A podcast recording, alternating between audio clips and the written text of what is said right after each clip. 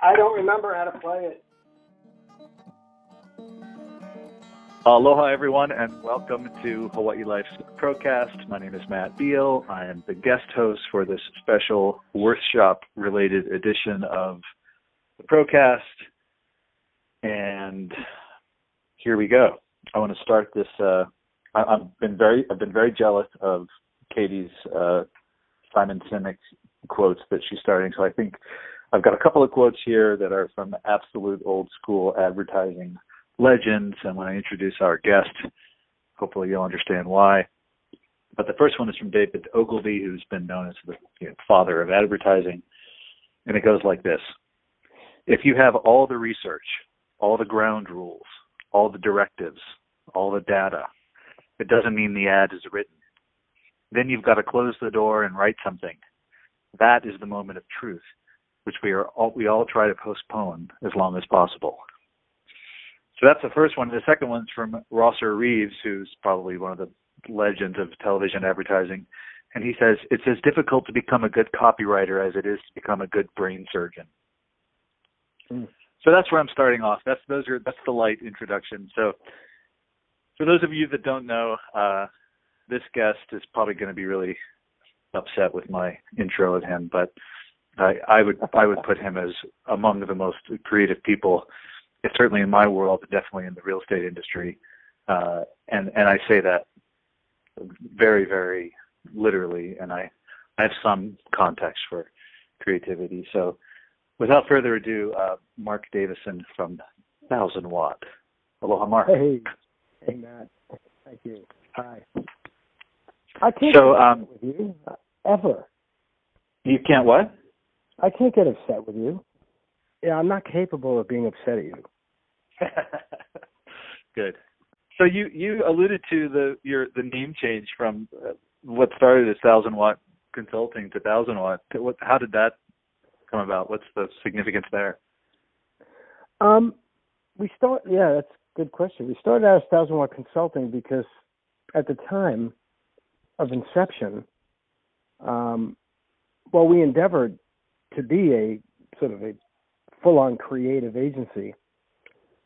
I wasn't really sure, and another was Brian, um, my my partner in crime, uh, at the start of this. We weren't sure if real estate really understood what a creative agency was, but real estate understood consulting. So, mm. in a grand attempt at marketing and just trying to be as clear as we could, even within you know our identity and our naming, we used the word consulting, even though like we're not consultants, we never were consultants certainly our image of consultants are very different than the image that we have of what we do. But it took, I don't know, five, six years for us to kind of establish at least somewhat of a reputation as being creative people that we felt like we could drop the consulting category um, and just fly under the you know the banner of our you know brand name Thousand Watt. And do you think the the world of perception has changed? Is the industry more available for understanding what a creative agency does, or have you just built not just, but have you built a brand that right. where people, you know, your people get it, and you've got work, and people are being referred to you? Um, well, it's like two two questions there. Um, I'd I'd like to think that we're continuing on the path of trying to build sort of a brand in real estate known for something. Um, I don't think we're we're there yet.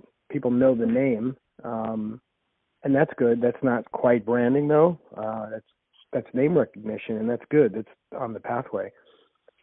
I think that for the greater part of the industry, like they know they need creative um, they need creative things. They need words. They need designs. But I'm not sure that like the term creative agency is like on the tip of everybody's tongue.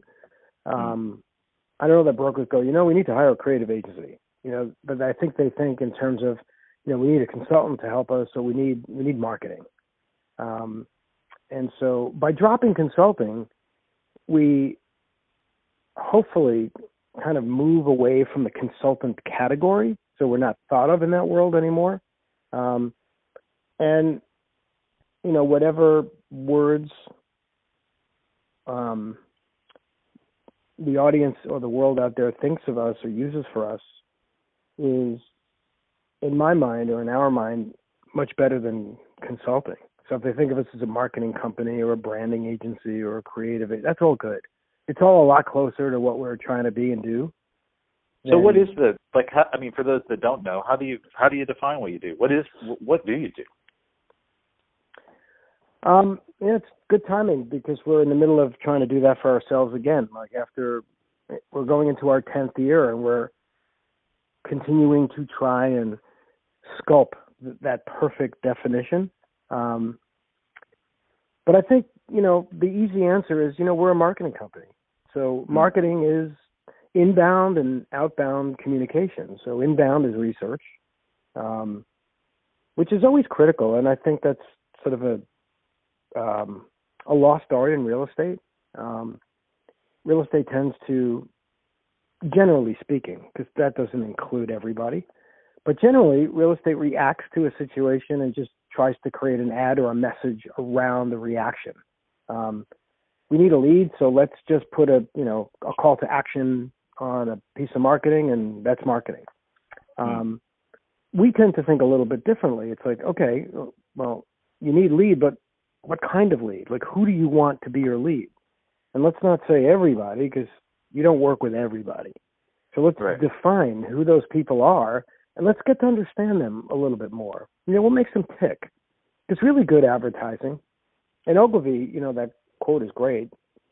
Ogilvy talks about the moment of truth. It's really like the moment of dread because, you know, right? It's, it's, it's dreadful for anybody at the moment when okay i've got all of the things figured out in my head on what i need to do now i need to boil it down to like one action or one sentence or one piece of copy that sums it all up it's it's remarkably hard to nail it. Um but I, it's always a yeah.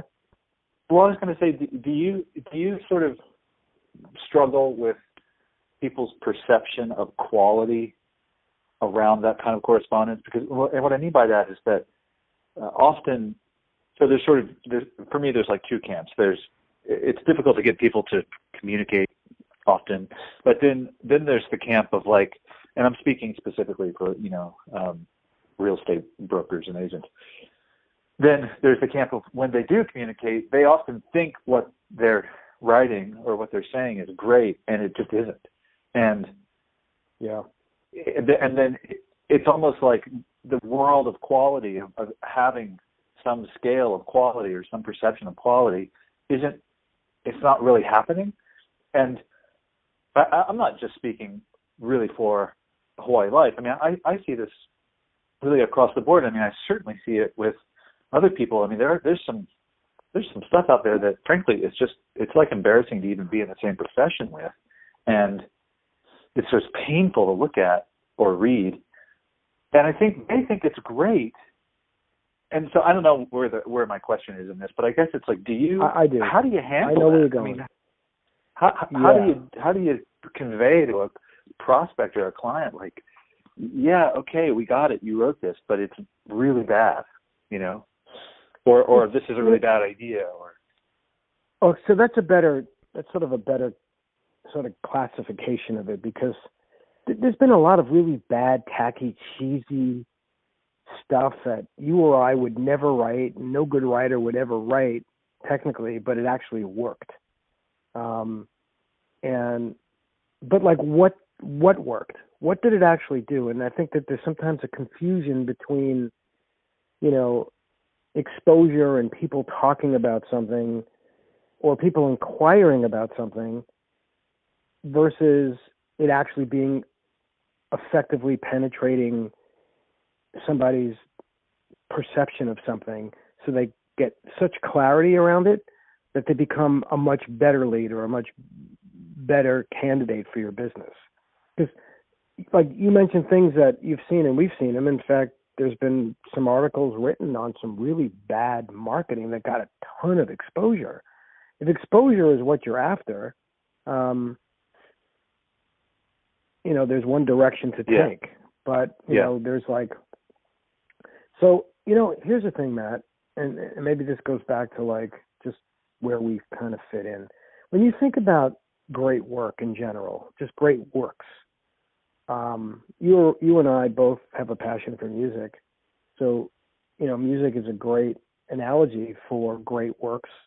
Um, in that profession or in construction, you know, building buildings, in art, uh, photography, rarely is ever anything like singular that comes to greatness. There is always some kind of a team. You know, there's a recording artist and the producer and engineer. There's the architect and the builder and, and the construction workers. There's always a group of people who bounce off each other and and vet ideas to help create something called great. Um, and where where an agent right where an agency like ours comes into play is usually you know a collaborative environment with a marketing department so that they're not you know creating inside of you know a bunker. Um, right. And then there's Or also just their own their own firm's sort of echo chamber of you know be- because True. the people that they're collaborating with are are largely the salespeople who often just don't have these distinctions. I mean, I'm the first to say that you know it, had I not met Winston, I don't think I would have ever Winston's our creative director. I don't think I would have ever had even begun to sort of pull the thread of of understanding what quality creative work is like or what quality copy is like or you know why a certain typeface you know would really matter i mean i, I was a mess of a I was a, a great salesperson and a good small time sort of developer and i you know i could sell stuff and i could coach people but i had zero i mean absolutely zero sense of of quality copy or design uh and, and you know, and I thought what's worse is that I thought I did, right? And so not only did I have no taste, I I thought I did. I thought I knew it all and like knew what worked, and I, because it was like that sort of aggressive kind of like I'll make the decision and this is what I think people like, Yeah. and like you know, and and I can imagine what a pain in the ass it would be to work with someone like me at that time, because you know anyone that has a clue about the creative work or design or the ability to implement, you know, or, or especially build brand. I mean, I always tell the story that there were there were so many decisions that were made when you know Winston built the brand for Koa Properties, which was Neil Norman's firm, that we've since acquired right, right. and uh, that's I I basically you know worked there when Neil started the firm. I was an agent in the firm, and it wasn't mine. And even though I had been a you know in an authority position in a previous company, I was just like kind of along for the ride. And I would you know Neil's very collaborative and very always wants input and trusted Winston. You know just he put Winston on a very high pedestal as he should have been. And I was the one saying, that's a horrible idea. You should never do that. That'll never work. And that sign is too dark and blah, blah, blah. Hmm. And of course, I was overruled, and I watched the success of these campaigns and the brand that it built, and how sticky it got, and how it did actually create a a brand in a very literally interactive sense. When I say interactive, I mean like the brand had qualities that were given to it completely involuntarily by the consumers around it. Right? It wasn't something that they they declared. They didn't call it properties and go out and say we are blah blah blah the consumers started saying, "Oh, it you know has this vibe, and here's what it's like," and then they got to interact with that and then build on that and parlay. And I mean, in a large way, that's exactly what Hawaii Life has done. But if I hadn't had that distinction of like, okay, shut up, learn it, learn this is how you start, you know, literally slowly building on the creative process and the the, the world of taste and, and brand building, I would have never had we would have never had the success that we've had. I mean, so you're absolutely right about the team component and the, the, you know, sort of takes more than one person or an echo chamber. It's so true. But there's a certain chemistry or role that a player, that players within a team need to have, and within a creative process, I guess I can boil it down to this: there's a particular discipline that I I, I argue And I believe that everybody is creative. Everybody, when people say, oh, I'm not a creative, I, I beg to differ because throughout the day there are decisions that they're making about something that requires some aspect of creativity. Um, so, so just removing that from the conversation a minute, there's a particular discipline by which people who work inside of a creative field on a daily basis have that a part-time creative or a weekend creative or a hobby hobbyist creative they, they don't have that discipline. And i can give you an example. And I'll, I'll bring it to sales because it's something that you probably are a lot better at than i am and a lot of your listeners are probably you know sales people but they're also service people. And in in their role of providing a service to a client the really good, you know, when people say like, how do you measure a good agent versus a bad agent? And that, that's an age-old conversation that always rears its weird, ugly head every once in a while. My response to that is a really good real estate agent is able to make decisions based upon what is best for their client and not what's in their own best interest. That's it. It's just really simple for me. And I think for a creative person, the same discipline and the same rule takes place what makes a person a good creative counterpart is somebody who could make decisions around creative work that's in the best interest of the result. And the difference between someone like like me or everybody here at Thousand Watt or any any full time creative versus the folks who are trying to do it for themselves is that they're not measuring their work against the discipline that I just described. Because the only interest that I have in what I write and what I design and what I create is how effective is this going to be versus another idea or another design or another set of words that could in fact be more effective. It has nothing to do with what I wrote and taking pride in my words or my design or my concept. I'm not married to any of that. I'm married to one thing only, which is is this going to really work? And is it going to produce the desired effect and result that the campaign is meant to do. That's a discipline that part time creatives don't have. They fall too much in love with what they wrote, so they push publish on, you know, metaphorically on whatever. Like, I'll right. publish this Facebook post. I'll I'll tweet this tweet. I'll post this Instagram because it's marketing, but it could be bad marketing. Um, or it may it may get a result, but it might not get the desired result, and not in the you know the capacity or volume or depth that you would want it to get. That's why you have a counterpart. That's why, and that's where agencies fall into play. They provide that discipline of measuring the work against the result versus measuring the work against their ego. And and and this is this.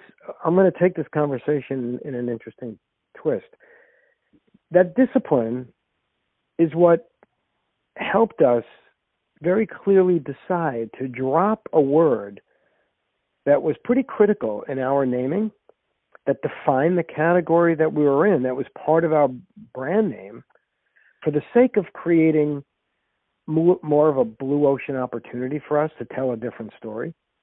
In hmm. that same vein, I asked the question because when I think about like real estate brokerage A and real estate brokerage B and real estate brokerage C. All their names, oh, except for you guys, your Hawaii Life, and I can think of a few others like Houlihan Lawrence um, would be another example, or Michael Saunders and Company. But most real estate companies have the word real estate or realtor after their name. Mm. And if you look at a directory of real estate companies in any marketplace, you may see dozens or hundreds of blank blank real estate, blank blank real estate. Everybody's defining themselves by themselves by their category and not really taking that sort of critical eye towards differentiation and brand to make a creative decision to drop this word that doesn't really even mean anything. Like, what does real estate mean? What is real estate? It's yeah. just some piece of dirt somewhere. So, you know, you know, Sam Smith it certainly doesn't of dirt speak somewhere. To the, yeah, it doesn't speak no. to the service component or the reality. Like I say all the time, like don't get trapped in a commodity. Like, you know, I I think we we often spend way too much time focusing on the commodity of, of houses and like you know you got to check the hot sheet you got to look at what's going on in the market you got to and i'm not saying you don't have to know that i think you absolutely do but it's sort of like the menu and the you know the menu's not going anywhere like there's always going to be stuff on the menu but what where the focus really needs to be is on the people. And that that's like it's like the hot sheet of people it's where you start you know like who are you serving today? Who is who's on the forefront of that of that day? Is are that is it a list of sellers? Probably. Is it a list of sellers and an active buyer or someone who's in the middle of a deal? Probably right, you know right. that's where you have to start. And then think about how further you know you can how you can further their interests because that's the sort of the gift that keeps giving. That it's not that you don't you're not an expert but i think we all get we all get sort of trapped in the the commodity part of it and like oh i know that house and i know this house and i know what happened there. And and it's somehow often i think the humans are are sort of lost in the mix you know and and i think that's very dangerous. I i and it it's also not very uh, productive. I mean, it's it's. I think there's a, a business cost to that. Whereas if we really were to just focus on oh yeah all of the the hundreds and thousands of people that we're responsible for, uh, that's got that's got legs. Yeah. There's a lot So of aspects. Oh, I'll just if I can, I'll just finish this thought. There's Yeah. sort of so many aspects to to a brokerage business. Um, it's a very complex business, one in which I readily admit, like I I have no clue how to run a brokerage, uh, and I never, um, I have never, and I've always been very conscious of never um, trying to cross that line and to tell brokers how to run a brokerage.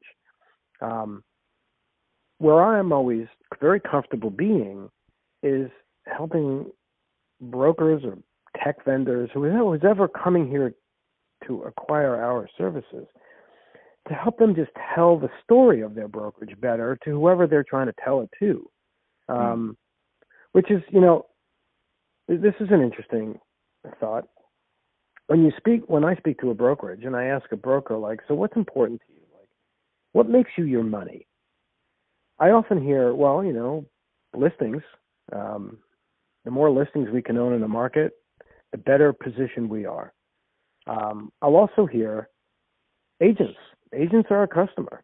Um, the more agents we have, the better chance we have of getting more deals and increasing market share. And the, the more better agents we have, the greater opportunity we have to build a better reputation and you know recruit even more better agents, and that builds our business.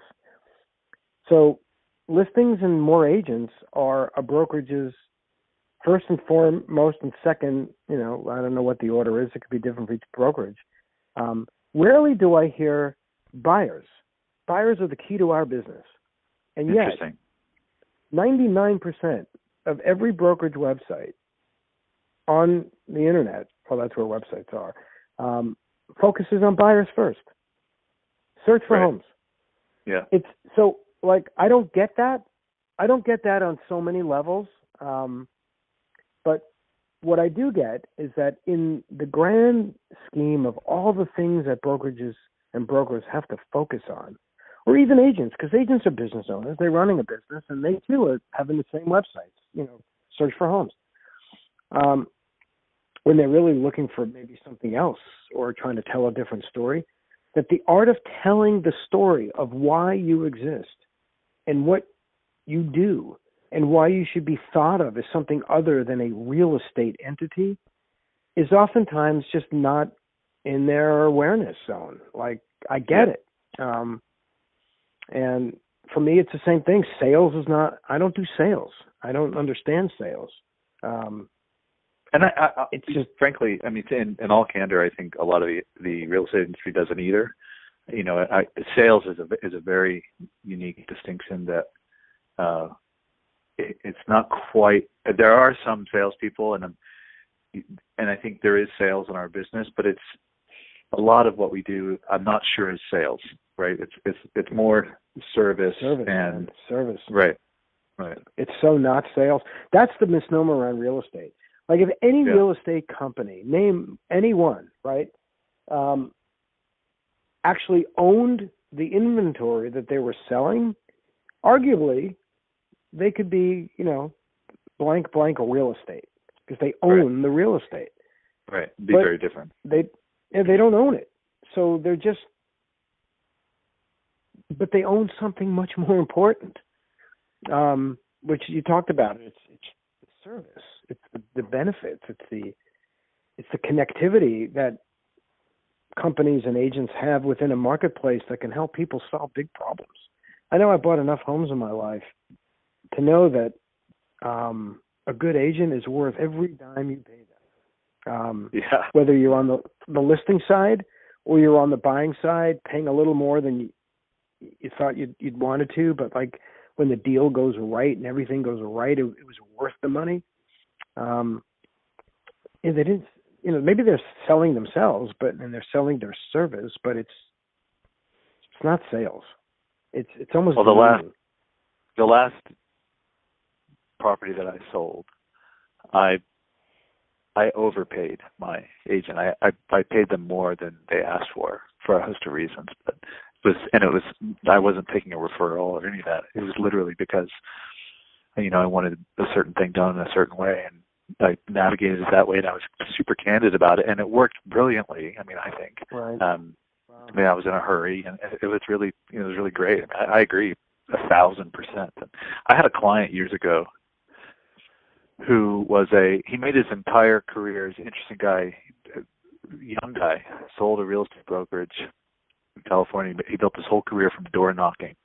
He said he never worked with buyers. He only took listings and all he ever did to prospect was he had a, like a three page brochure and he would door knock and he said literally all I would say is I'd, I'd just like to leave some information some real estate information behind for you and then he would go on to the next house and like people would either engage him or they would call him later because he was such it was such a takeaway it was such a soft sell and he built this big firm and sold it and sort of uh, and now he's like you know he has investment property but anyway we were doing we were in the middle of a transaction. It was the first time I ever anyone's ever made this point to me. And this is you know uh, over a decade ago, but I volunteered it probably stupidly. I I just expected that he would want a referral of the commission on the buy side. And uh, you know we'd been working together for a while, and we were kind of finally narrowing down this piece of land he was going to buy.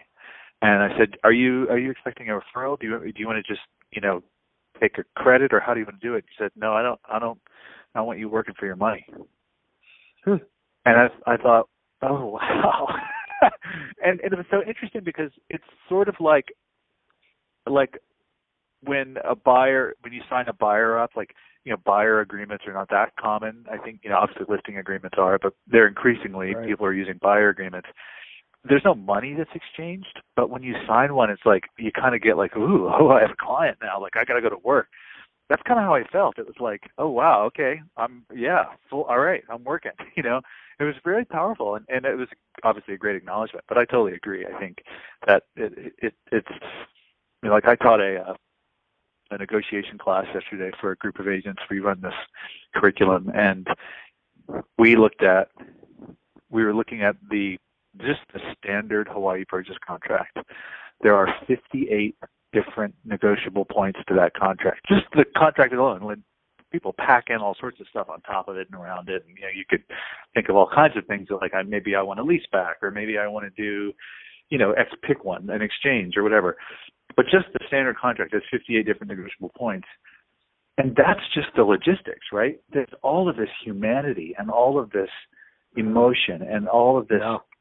personal world to navigate that is among the most important part of any negotiation process because without that context, without that trust, and without that rapport, you, you you've got nothing. And so, you know, think about what other industry do you have to really coach and share the war? story. I mean, maybe maybe they all do, but uh, it's it's a it's a very complex sort of sphere of consideration for like okay we have first we have to establish what are these you know ease of communication and uh, you know the emotional considerations and the, the level of trust and the privacy and all, you know all of that and then get into this massively complex logistical you know consideration and people like you know physically moving where they live and all, it's it is a it is a unique industry in that regard. It's like it's particularly complex. So yeah, there's a lot to it. Yeah, the mechanics the mechanics of, of it is really best left to the professionals who have been doing it their whole career. I mean, it's it's it. When I think about just even listening to you talk, it's, it seems so daunting to me. Like it makes what I do so easy to me versus what an agent has to do. Yeah. Um, yeah. That I oftentimes think that I kind of see it today a little bit. There's sort of this general sense that even real estate agents, younger ones, kind of take themselves for they don't give themselves enough credit for, for sure. the role that they play. I was listening for to a sure. really good podcast this morning with Brad Inman and Bill Lublin.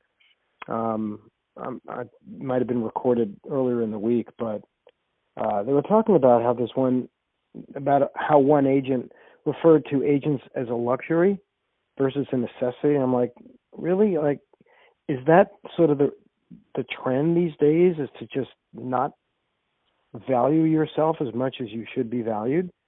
Um, because if you start what to you value mean? yourself, They were referring to Like- themselves as a as a yeah, they were or- referring to themselves. Yeah, like this realtor was referring to real estate agents as I guess the grand thought there is like, you know, you know, we should we need to view ourselves as more of a luxury than a necessity. Like people don't necessarily need a realtor anymore, but if one hires a realtor, they're like treating themselves to something, which is like total bullshit. Um, I agree. I think that's crazy. Like they're buying into, and, and into also this low so self dangerous. yeah, because like you get enough people thinking that way, you put that energy out into the world, and then people start. I mean, the worst thing that you could ever have happen is for people to actually start believing that they can do it all themselves. Um, Yeah. Because a, it would be dangerous for them to do that. I remember a long time ago, this guy Donald Passman, he was a lawyer. This is when I was in the music industry, managing and doing um, PR and management for bands um, this guy Donald Passman wrote this book that essentially I forget the title. It's home in my library, but um, he really it, was it was kind of like Simon Sinek's Start with Why, in a sense like this was the start with why of negotiating contracts in the music business. He broke it down really simply, and at the end of this book, you could almost walk away thinking, I can negotiate my own record deal, and it got dangerous because like client young bands who I was managing had read the book and I could hear it in their voice. They were already second guessing my advice, they were second guessing the lawyer's advice. They thought that they could do it themselves. Um Right. it's not that simple.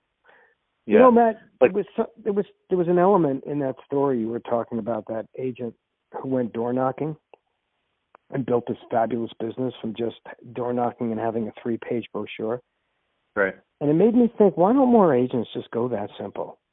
Like, have we not totally complicated agents' lives with the 5,000 things that they should be doing that are not proven, not tested, require a level of expertise that nobody's telling anybody about? when the reality is that building a real estate business should not be that complex.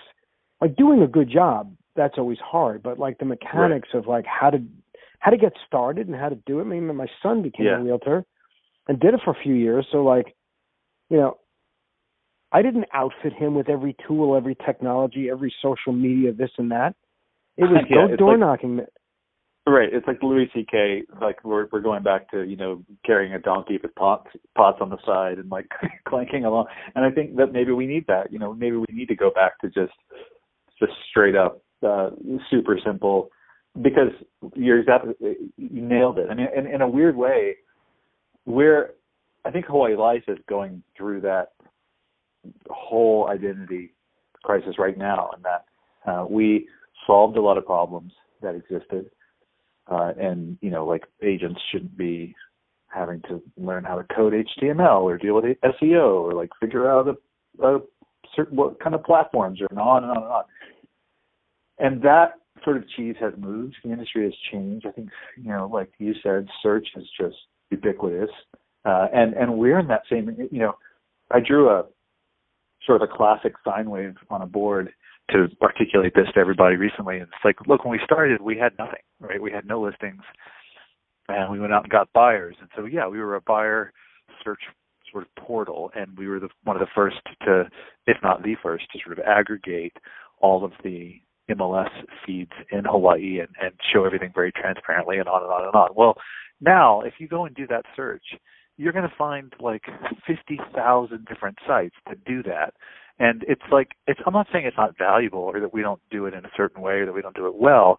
But what's also happened is that in, in the meantime, we've become the top listing firm in the state of Hawaii.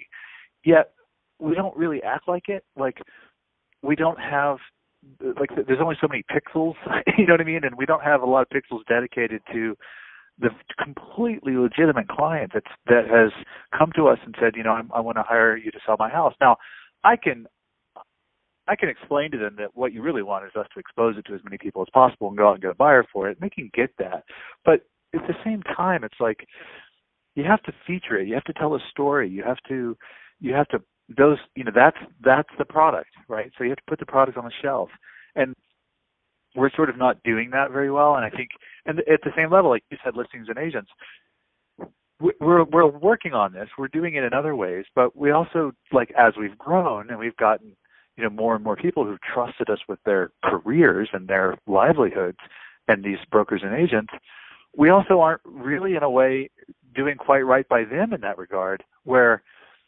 they their stories need to be woven in better. Mm. And we're we're supplementing it with other things. Like there's a ton of other things that we're kind of in, in lieu of you know going through a giant redesign that we're filling in the blanks with that I think are valuable. But it's that's the kind of cultural identity that I see us going through, and I wonder if that's.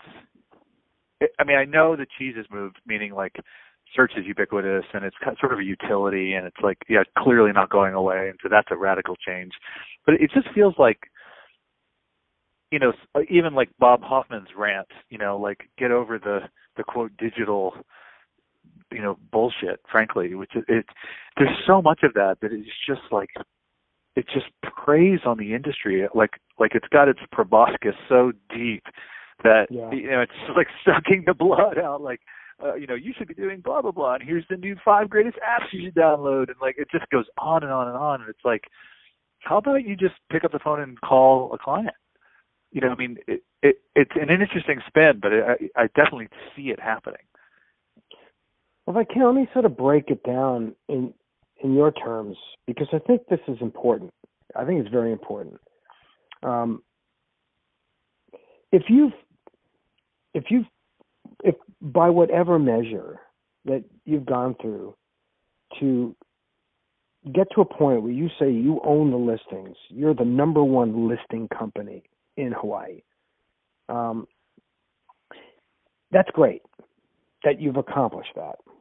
Right. We all know that you can't possess, it's very hard to possess anything forever because there For is sure. no forever, yeah. right? Like, right.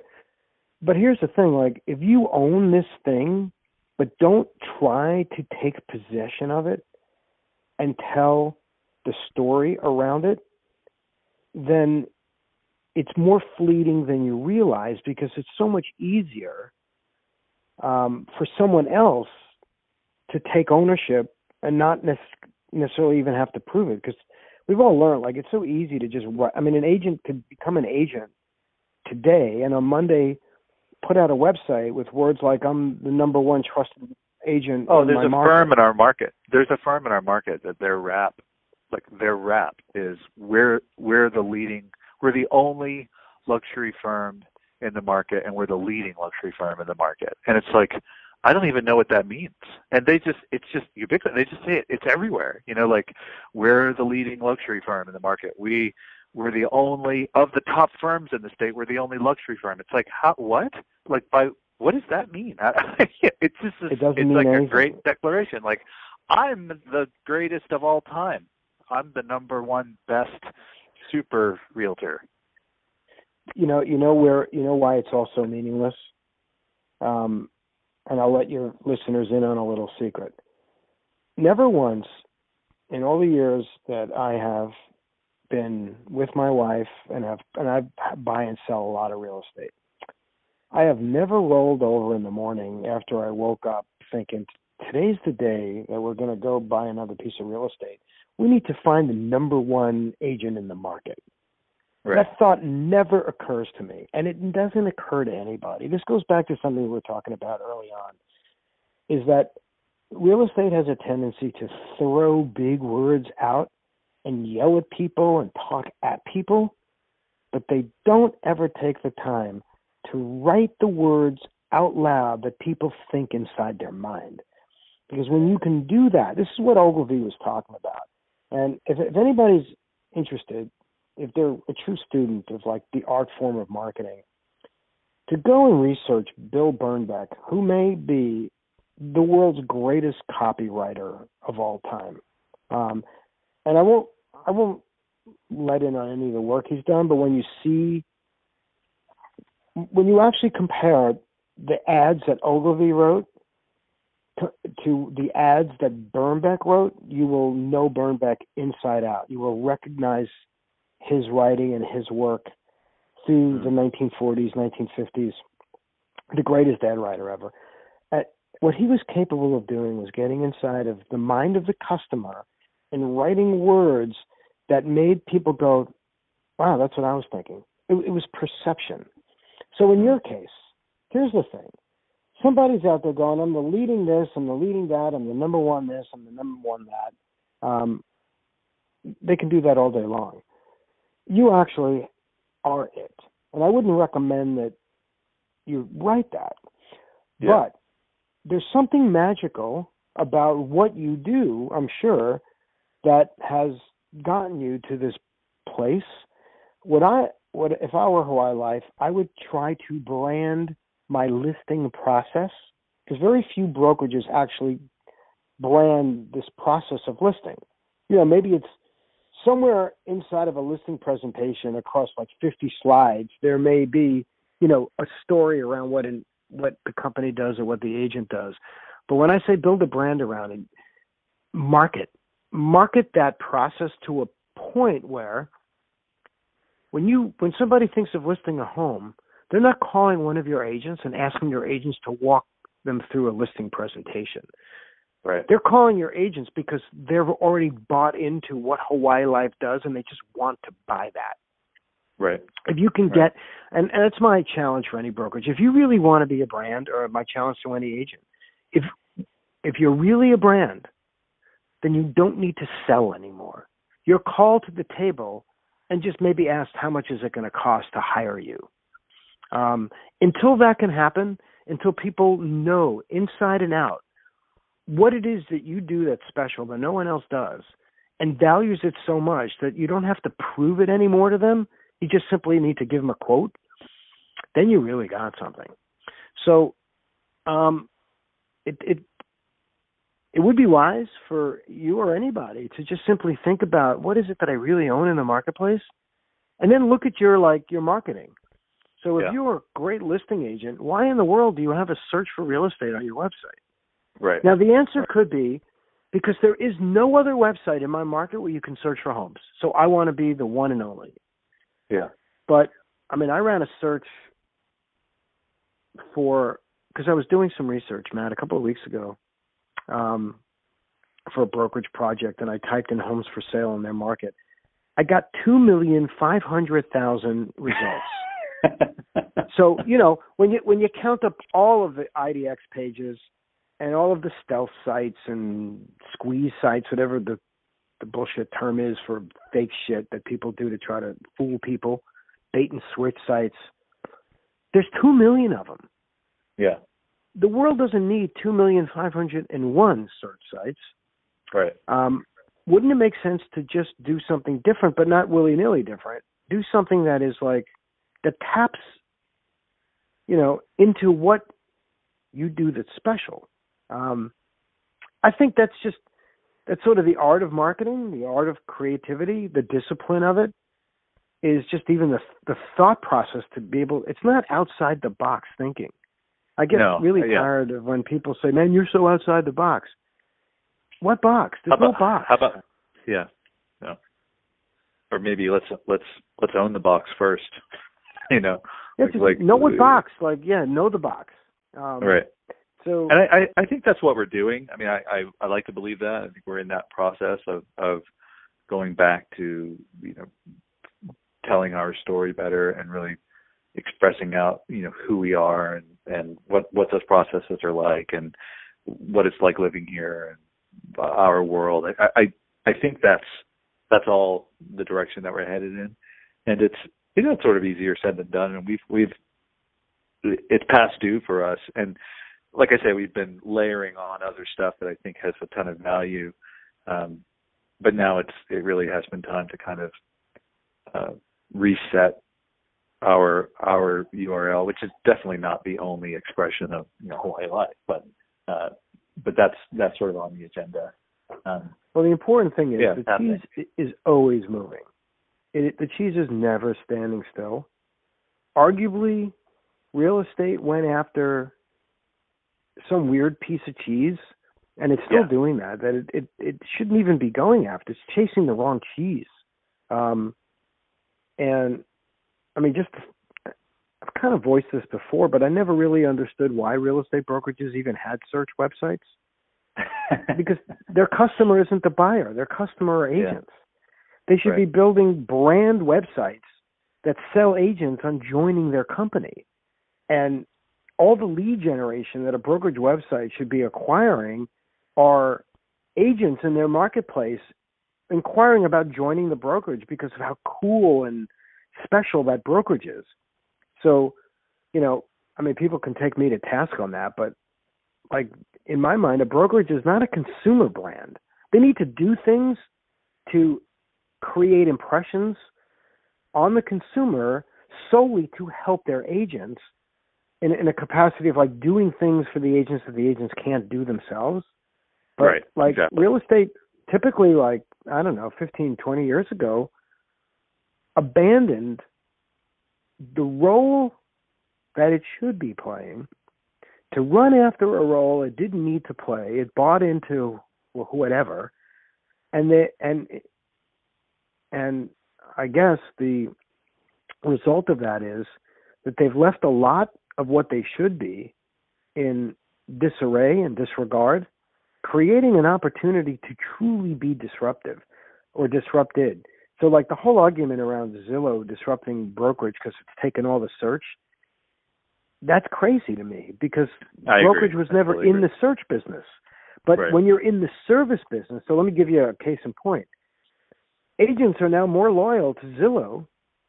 And I don't mean to just choose Zillow. There are other vendors who vend great products and do great things. But like my concern is, is that agents are building greater loyalty to like when I talk to agents who are Boomtown clients, the way they talk about Boomtown is the way they should also be talking about their broker. Right. But since the broker has abandoned the things it should be doing for the agent and running after the things that like Boomtown is doing, like trying to generate leads but not doing it as well, they've kind of lost their way. So the, right. Matt, the good news is for you anyway. I mean, this is how you and I even got together because I reached out to you eight years ago or nine years ago because I was just so blown away by this beautiful thing in a sea of not so beautiful, and I didn't understand it because Hawaii is just so far off the beaten track. Where, like, the word about Hawaii is yeah, it's a great place, beautiful energy, but we're like 20 years behind everything. Mm-hmm. Um, that how could the most progressive, most modern, most forward thinking, most brand oriented, and I'm not trying to just kiss your ass, but you know, this is the truth. Like it's why I called you 10 years ago. How did what was going on over there that made you guys do something nobody else was doing? Now, yes, you built a search website, but there wasn't any in your neck of the woods, and you built the best one. So well, kudo for that. But like the fact that you're now rethinking yourself, that's part of your DNA. Well, and it, yeah, and it's it's certainly not fair to, to distill it down to just the search website either. I mean that that there's a ton oh, of creative work and a ton of other stuff that's gone into you know what we've done. Yeah, but I think I think some of it. I mean, I always say innovation sort of happens on the fringes, uh, and it's it, and that we weren't like trying to be innovative necessarily. We we were, we were just we thought sort of following the market because our our clients weren't in the marketplace, and so we had we had to be online because that's where they were. Uh, and and like you said, you know that that cheese is always moving, um, and the expectations of, of especially now our our clients, our seller clients, is have changed, and so and we're we're kind of moving with that change. Um, but think about what you're saying, because this is really important. What you built, you built something because you had a finger on the pulse of a market uh, and a need. You solved a problem. Yeah, this for sure. is this is not happening in. I mean, it is happening. It's happening in places, but it's not in abundance. It's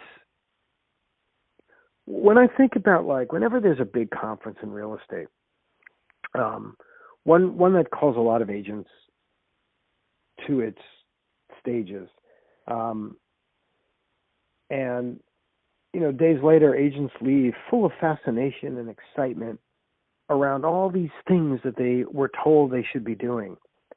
They're not asking this simple question: How does it help my client? Is mm. does is this the finger on the pulse? The thing is, oh, how how's this going to help me? This right. is going to make me do this. This is going to make me be here. This is going to help me become, you know, more vis- vis- visible on social media. This is me, me, me. Right. They're not thinking how is this going to solve problems for the marketplace. I right. think that that thinking that you applied ten years ago led you in the right direction. People aren't really buying homes in and around Hawaii from Hawaii. You're receiving buyers from uh, the world all over. Like, how do yeah, they find anything? Yeah, they right. can't get.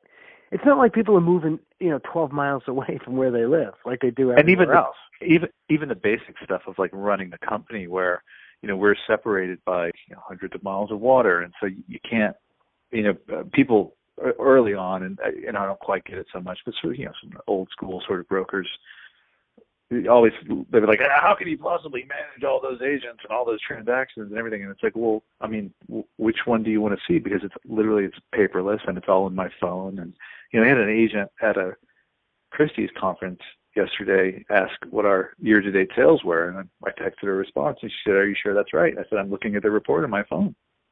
You know, I mean, it's like not only is it right, it's real time. Like it just went up. And so, I mean, that's I, I literally have the ability to I can see the contract that you signed if you're in a deal on the Big Island uh, as soon as you sign it, like like in real time, and I can read it and see your signature and all that. Mean, I think that scale and ability was another market need that we had to meet because we have these logistical challenges that it shows up like, oh, you guys are so innovative and it's paperless and it's well, no, I mean it's not. We didn't set out to like go and be like, oh, we're going to take be next gen. We were just yeah. had to have a solution because you, you can't do the file cabinet with the two hole punch and the like. I got to let me go dig it out and read the checklist. Like those, you can't do that. It doesn't work because the otherwise you're not you're not in business on another island or or even frankly managing agents across the other side of the island. It just doesn't work. So that kind of stuff, you know, took over. I think to you know to to take us back to the the overarching theme of this this guest hosted podcast. Uh, you know, you mentioned conferences. Going back to the Worthshop, even though like Worth job isn't a business for us, and we've never made a dime. In fact, when we started, we we were like, oh, we'll give all the proceeds to charity, and then we stopped saying that because we felt totally inauthentic because there were never any proceeds. There was no proceeds, um, right? And so, um, so, but it's weird because I think often the play at a lot of those conferences is also sort of the same thing that these these kind of adjacent industries and if they are industries but adjacent whatever's feed off of which is that that vanity and that narcissism uh and and it, uh, there's some misguided stuff to that maybe it's you know vendors and whatever else but you know that was was never what we were about. It's zero what we were trying to accomplish. In fact, so much that we we really have made an extreme effort to get Hawaii Life away from the Worth shop because you know the whole point was to bring the the best of the best in terms of speakers and content and then share it right? And and frankly i mean yes it's a it's a rising tide raises all ships and and the whole like straighten all the product on the shelf which is which is true. But it it only started because of the cost. I mean we, we were it was just kind of being selfish. Like we knew there's nothing proprietary you know proprietary to what Marc Davison says like or, or pick a speaker bob hoffman. I mean bob's given you can go look on youtube and you know hear what he has to say. So we thought hey let's get everyone in here and and you know spread the love. And so it it's interesting because it's I mean I don't want to call it the unconference, but it's like we're it, it's it's a it's sort of easier said than done. I mean it's our sixth year doing it, so we've admittedly gotten a little bit better at it. And uh, focusing on on the real kind of heady content stuff instead of um, you know packing it with all of all of the rampant you know just stuff that's out there, just chronic. I mean, I know I don't have to tell you, but like if I have yeah. to have one more conversation about, you know, lead conversion or lead generation or like the latest apps that you should use or Slack or like any of it, it's just I don't know why I find it so painful, but to me that's that's not what is going to leave me feeling moved and inspired and like really to go out and um have a better business. You know, I don't, I don't, that doesn't light me up, and and maybe I'm just weird, but I think that we're we're onto something, and it's hard to really define, you know, what that something is, but um, we've got a little bit of a following, and people are, you know, people are coming, and Worthshop definitely does have sort of a life of its own, which I love, and it's and it's taken its own um, direction. Like today, I just found out that uh, I don't know if it'll be announced by the time this podcast, you know, is released, but uh, Michaela O'Connor Abrams from Dwell is coming back, and we might have the opportunity to have her talk be a continuing education unit for designers and architects, which is so cool. Like I love that. Yeah. You know, yeah. I mean that's the kind of stuff that like now it's for designers and architects, and it's it's it's what what they need and what their stuff's about. And I think there's so many parallels and overlays that we all get to benefit from that. And even if we don't have it, you know, if that continuing education component isn't there, her her talk is, is just. I mean, she's one of the smartest people I know. She's brilliant, and so I'm thrilled to to have that. And I think that's exactly the kind of like follow up and life of its own part that I just, you know, it, it really lights me up. I hope it lights other people up, but I think we're onto something anyway. And you were oh, you definitely you are. You're a huge part of that. Well, you definitely are. I mean, um, I kind of like when I think about our space, when I think about the term the real estate industry, which often gets bandied about, there's really like two industries, or there's two segments of the industry. There's, um, and I, I don't know if I have the words to define it exactly, but on one hand, you've got a very small but very sort of significant expressive minority of people who have created this sort of vocal industry around the real estate industry. They talk about raising the bar. We have to make the industry better. And then there's also part of that conversation is social, social, social, and you know they're they're dressed up in cheerleader outfits and they're on stage dancing around spouting the latest, you know, social app that you can join join me and watch me videotape myself and take pictures of myself and that's a very powerful and it's very world's fair like and i think that there's that serves a purpose because it gets people excited about the world and it gets them excited about you know innovation and th- there's not a lot of context. There's just you need to be doing this and you need to be doing that and this is where the world is moving and you know there, there's not a lot of really clear instruction. It's more fascination. Um, mm. and I, I think it's generally all good and positive. The the problem is it's not their fault the problem is that the participants who go there don't weigh and measure what they're hearing against what I would call their profession and right. that's that's the other category. The other Right. category is this very silent majority of men and women who are in the real estate profession. They're not in the industry. They don't read Inman News or RISMedia or T3, Swanepoel. Like these are all good things, but they don't read any of that. They just get up in the morning, they make breakfast for their, you know, spouses and kids or themselves, and they go to work. And they help people buy and sell houses, and then they come home at the end of the day, go to the gym, do a little bit of more work, and go to sleep. And that's all they know. And they knock Yeah. on doors. They have very simple tools, and they Right. get shit done. Those people are the people that you are going after. It's a majority, but since they're not tapped in, they're not all coming at once. It's a very slow, slow build trying to help those people create a better profession for themselves. And but that's that's what Hawaii life.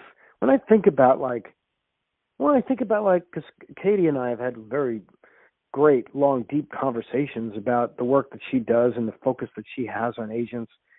Like, if I had to classify Hawaii Life as a brokerage beyond the brand machine that you are and the great spokespeople that you are for Hawaii, you know, the state, um, you really help agents build better professions. And through the things that you do, um, whether it's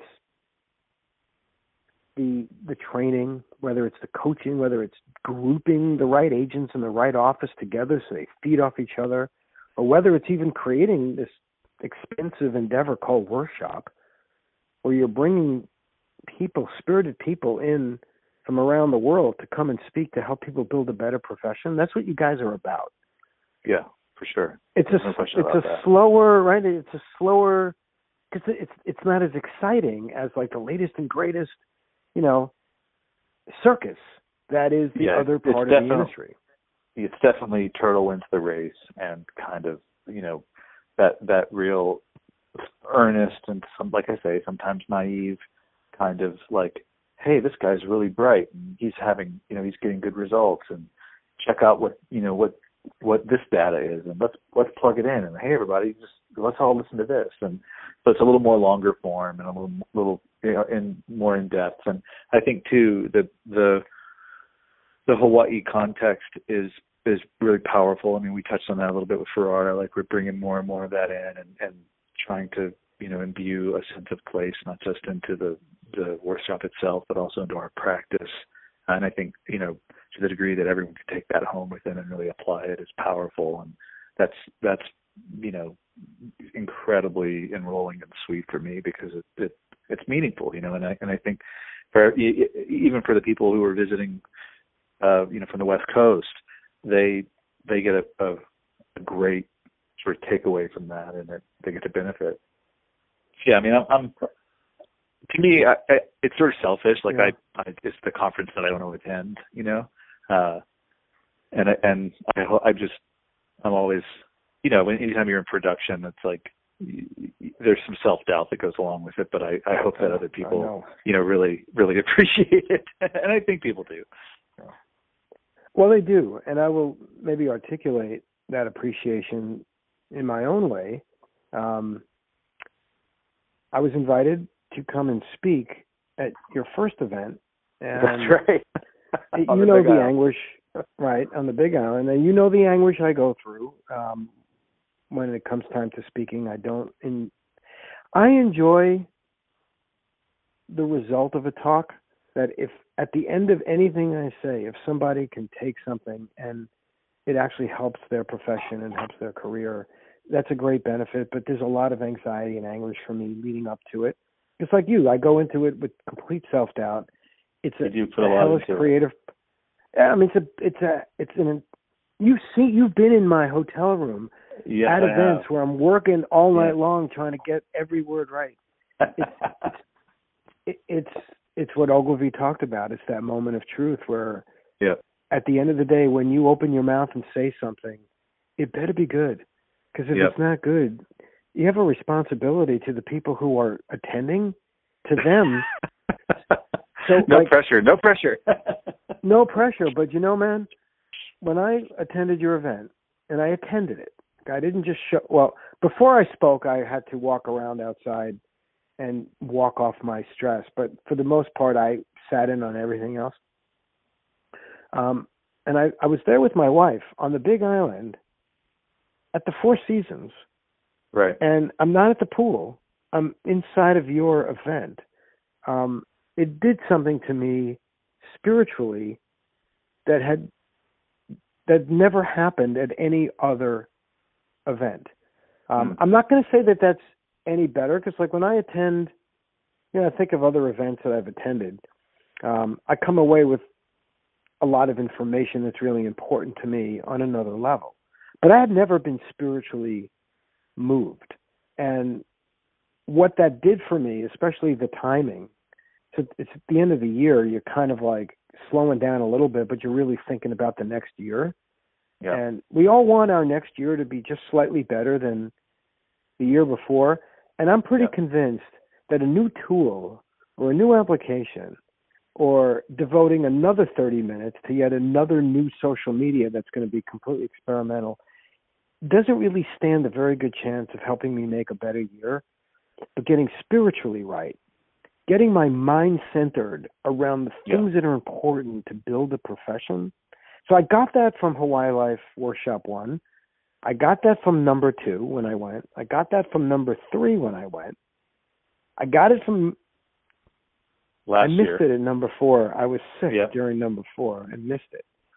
But I got it from last year and um I don't go to many events. I'm not speaking at your event. I'm just going to attend. Um yeah. I feel like I just need to plug in and um so you've created that for real estate.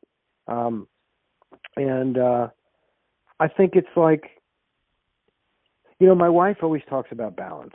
Um I've become quite fanatical in my workout and my diet. Um, and she's always stressing that if part of that fanaticism needs to include balance. Uh, you can't ever be completely one-sided. So I think in in this discussion, like for all the conferences that people go to, where they're connecting and socializing and meeting up with their friends and going out and having a great time in some great city, like it's important to balance yourself with like a professional event where you get completely centered. And um that's sort of like to the greater conversation we have about creativity and brand and marketing and storytelling. Like this is a big part of what hawaii life's brand is. This is a major branding effort. So you know like the expense that it is it's a marketing expense because this is you're telling the Hawaii life story in yet another way. Um, hmm. Right? yeah, I mean, I, I kind of chalk it up to like going to the conference that we want to attend. But you're right. I mean, it is. It, I guess it, it does have that that sort of downstream, uh, you know, impact. And there's there's zero doubt. I think for everybody, it is all of us. I mean, I I know that for you know for our crew, for our employees, for the people that go, uh, it is a it is a a sort of a global reset and it and it, it's a it's our time to like take a breath and consider and you know focus and and like and you know doing it in a really great setting where you're being served and things are you know cared for and you have you know very cooperative collaborative sponsors who yeah. are like doing a meal yeah. and, and who aren't who aren't I'm sure they're all they're all in business they want to do business but they're not like it's not like the hook, like, hey, get over here and sign up for my blah blah blah. It's, it's way more like, hey, check out this cool thing, you know. Um, you know what I mean? It's like I think we, we did away with the whole like vendor kind of like awkward dude standing at a table waiting for you to come up to talk to him. It's much more. I did that. But, I like that. And I think what what I love too is that a lot of our former sponsors over the years are now like making it a retreat and coming back with their whole crews. Like you know, it's so cool to see that like they're bringing their team and making it a retreat and like so we're, it's kind of like we're all hanging out together and that part I just that that I really adore because that that just furthers the whole thing. I mean, the attendees make it. Like last year was such an example where uh, we were really low in, in attendance, and you remember I was like, "Oh God, no one's going to come. This is stressful." And then we had the event, and it was so cool. The people made it so awesome because it was like every conversation in the hall and, and you know on the beach and wherever was just so righteous that it, I I don't want to do it any other way. I mean, it's almost like, man, I'm to the point where it's like, if hey, if a hundred people show up, awesome. Like, it's like great, let's figure that out. You know.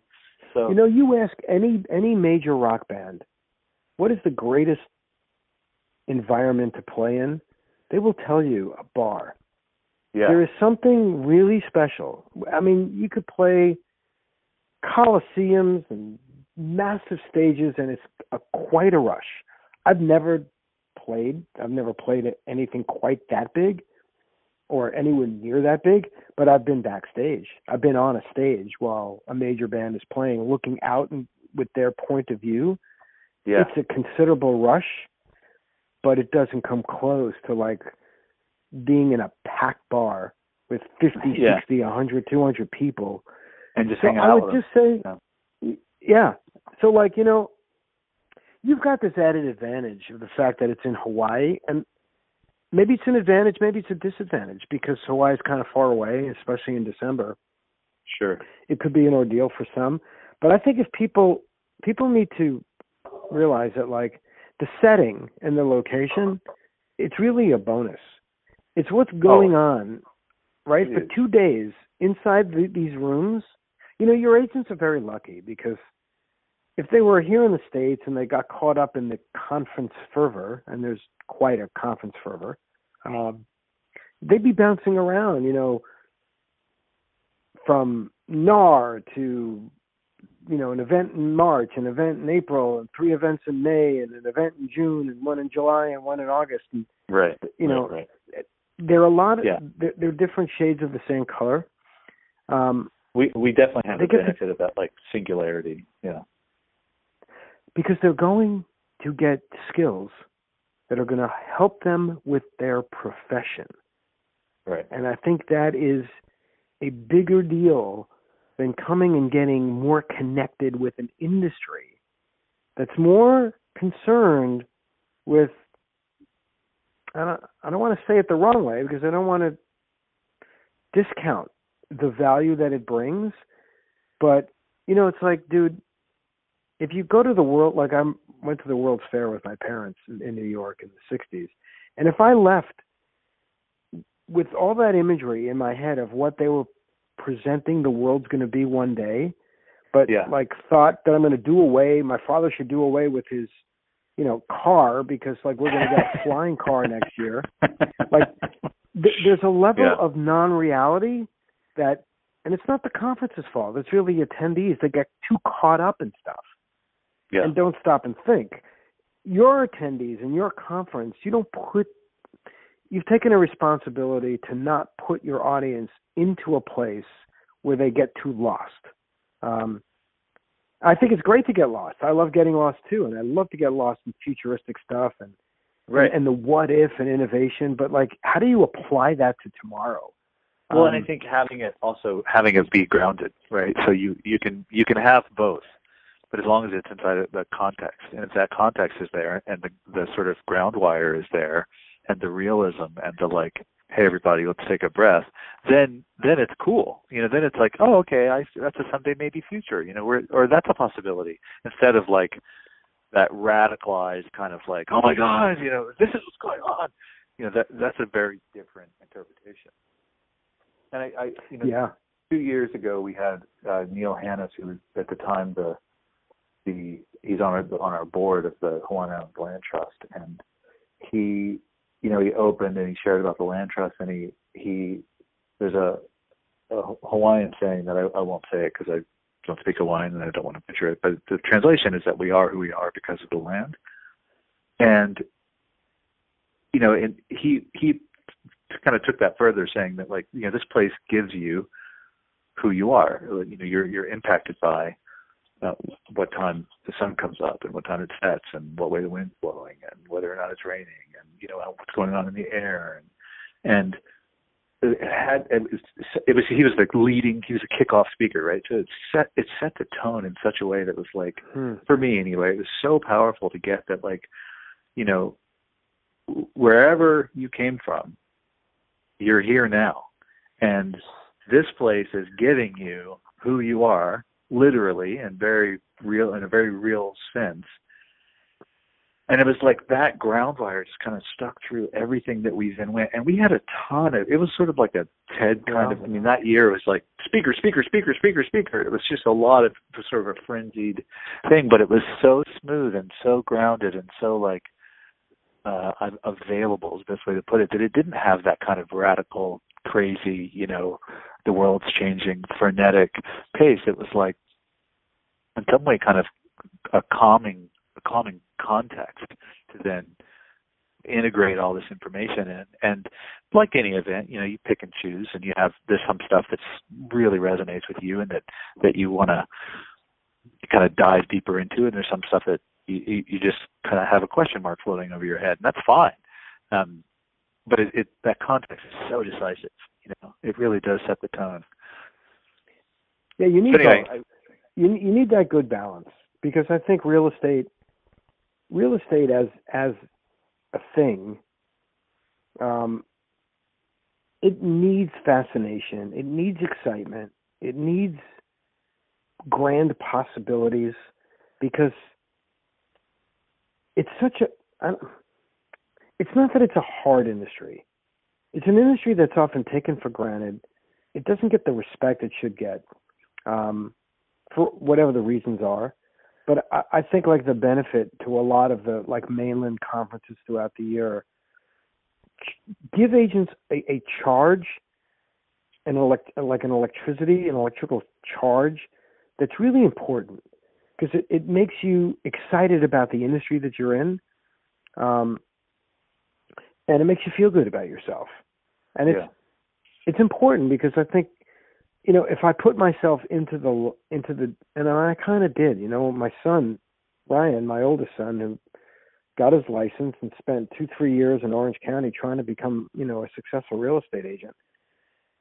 I I understand deeply the reality of the work and how you're treated by clients and other agents. It's it's hard. It realtors need and and brokers need the the big tent show that is some of these other events but it mm. also needs the other side of it which yeah. is the calming soothing get your head straight so like 3 weeks after the event you don't fall back into the abyss of what reality is because i think a workshop type event creates a different reality in your head that lasts for a lot longer than the days that you're there or the weeks that follow. It's it has a longer impression, um, and so it's you totally serve a purpose. I, you know, Matt, like when when you started doing this, it was really important that you did this for your agents. That you bring something to Hawaii to your agents, but you were also very clear about any agents and any broker in Hawaii. Um, yeah. Which is, I know this to be very genuine to you, and and I, I, I want to tell a story because I will never forget this. It's had an impact on me, um, and it's made me so convinced um, of your true blueness. But I was with you in Maui. It was after number three. Right. Um, I stayed an extra day or two just to sort of hang around with you and your wife and my wife and just get to spend a little bit of personal time. And I don't know how it ended up. It was just you and me, uh, tooling around some little town in Maui, and we and went we to visit Paia, Billy. Yeah. Paia. We went to visit Billy, um, because he's a friend of yours, and I met him a year before, uh, or two years before. Billy Jalbert, right, right. Yeah, Billy Jalbert. But during that meeting, you gave him a listing. And I remember I remember we were at a clothing store, right? We were at some clothing store in Paia and and Yeah.